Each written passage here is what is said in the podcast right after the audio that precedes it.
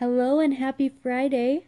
On Fridays I'm going to tell you about what I finished reading this week and the books that I started or I'm currently in the prog in progress. So this week I finished three books. Uh, Her Royal Spyness by Rhys Bowen was, uh, I think, my favorite of the three books that I read. It's a cozy mystery, and I kind of got turned off of cozy mysteries when I did my twenty-four hour readathon and read Cocaine Blues from the Friny Fisher series.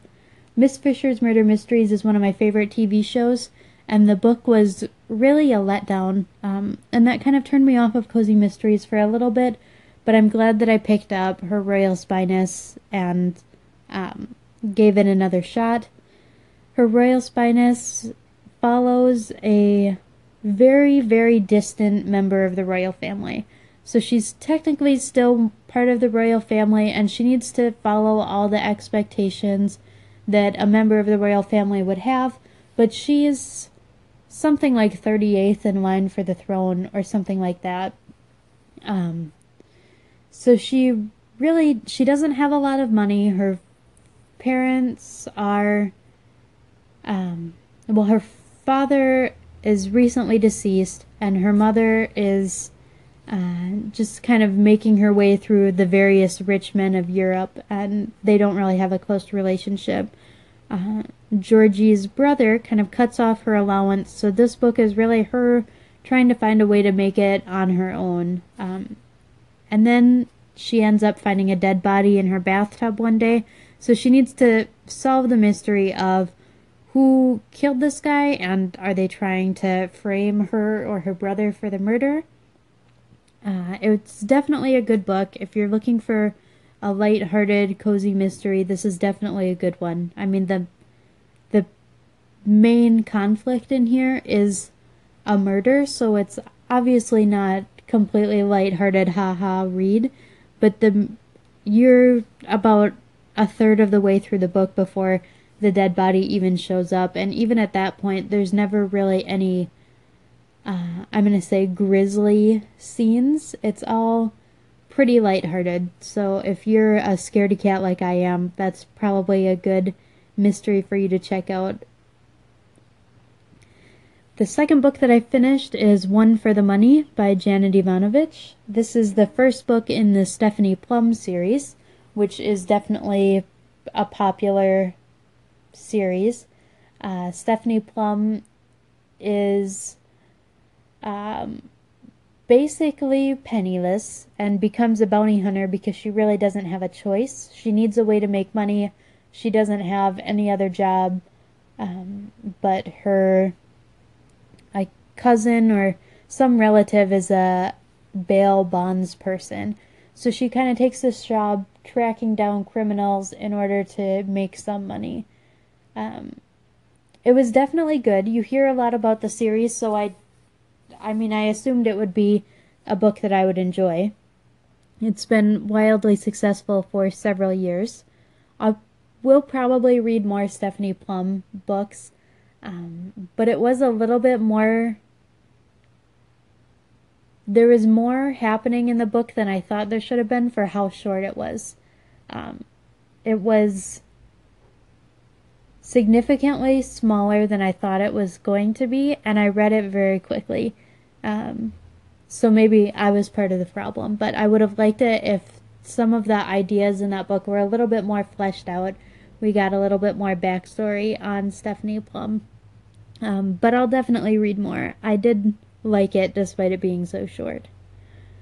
And the third book that I finished was A Monstrous Regiment of Women by Laurie R. King. This is the sequel to The Beekeeper's Apprentice. Um, the This series follows Mary Russell, who is an apprentice of Sherlock Holmes. Uh, the books take place twenty or thirty years after Sherlock Holmes is kind of at his prime. So at this point, he's almost sixty and semi-retired. Uh, and... Mary Russell is a teenager at the start of The Beekeeper's Apprentice, and the book kind of takes a couple years to get through, so... At the start of A Monstrous Regiment of Women, uh, Mary Russell is just about to turn twenty-one, uh, and she is starting to become more independent. So she inherits the money that her parents left her when they died in a car accident, and she uh, is finishing up her studies at Oxford, and she's kind of coming into herself as an investigator in her own right. She's trained with Sherlock Holmes for um, five or six years by this point, and um, she's starting to do her own thing and cultivate the types of relationships that you expect Sherlock Holmes to have with, um, you know, cabbies and um, all the various costumes and hideouts in unexpected places. She's starting to think maybe that she should uh, develop these types of things for herself. So you get to see Mary kind of come into her own in this book, and that was really fun. There's uh, a pretty good mystery in this one too. I would say this is an excellent book, except for the last ten or fifteen pages. Something happens at the very end of this book that kind of changes the way the series will have to move forward. Um, it will be a little while before I can get the next book in the series out from the library, but I'm thinking that it's not going to be quite as good as I hoped moving forward.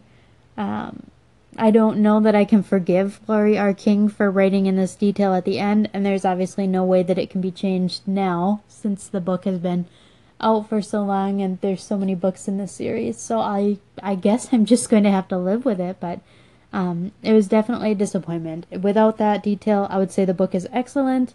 That kind of killed my enthusiasm, and now I would describe it as just a pretty good book. For books in progress, I'm working on In the Time of the Butterflies. So if you're a part of Riley's Book Club, you already know a little bit about my thoughts on this. Um, I've read the first four chapters so far. That's what we're discussing in the book club this week.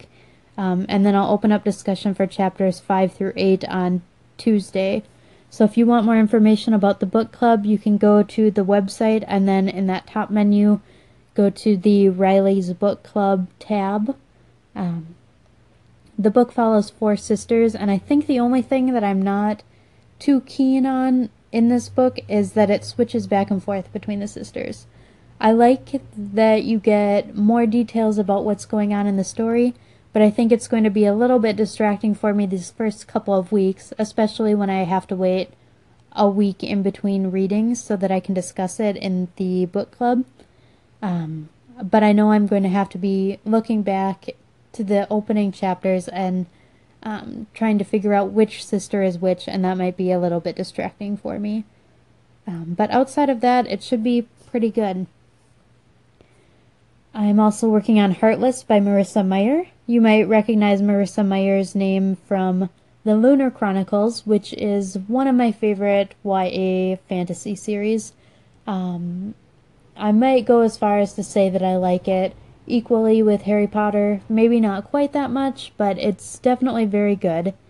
Um, but my favorite thing about The Lunar Chronicles is how relatable and how Uh, human each of the characters seem. I've heard from a few people who already read Heartless that they didn't like Heartless as much of any as of the books from the Lunar Chronicles, and now I'm about a quarter of the way through the book and I completely understand why. Uh, the main character in Heartless is named Catherine, and she really has never had anything bad happen to her. I mean, she's She's rich, her mom's pretty critical of her, but overall, I mean, she's got good parents, she has an awesome best friend, she gets to do whatever she wants, and now with the book, um, she's at a part where things are not quite going well for her, uh, and it's kind of the first time anything bad has happened to her, and I don't really feel that sympathetic because she's not a relatable character, and I don't feel that connection with her that I did with characters like Cinder or Scarlet. So I'm definitely going to keep reading. I'll let you know if I start to change my mind on that next week. Um, but so far, it's good but not great.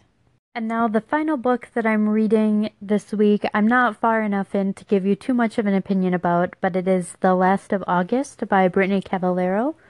Uh, this is the sequel to A Study in Charlotte, which is a different Sherlock Holmes adaptation. Um, it takes place in the present day, where the descendants of Sherlock Holmes and John Watson meet at a boarding school. And in the first book, one of their fellow students is murdered, and Jamie Watson is one of the prime suspects at the beginning, um, and he kind of reluctantly teams up with Charlotte Holmes.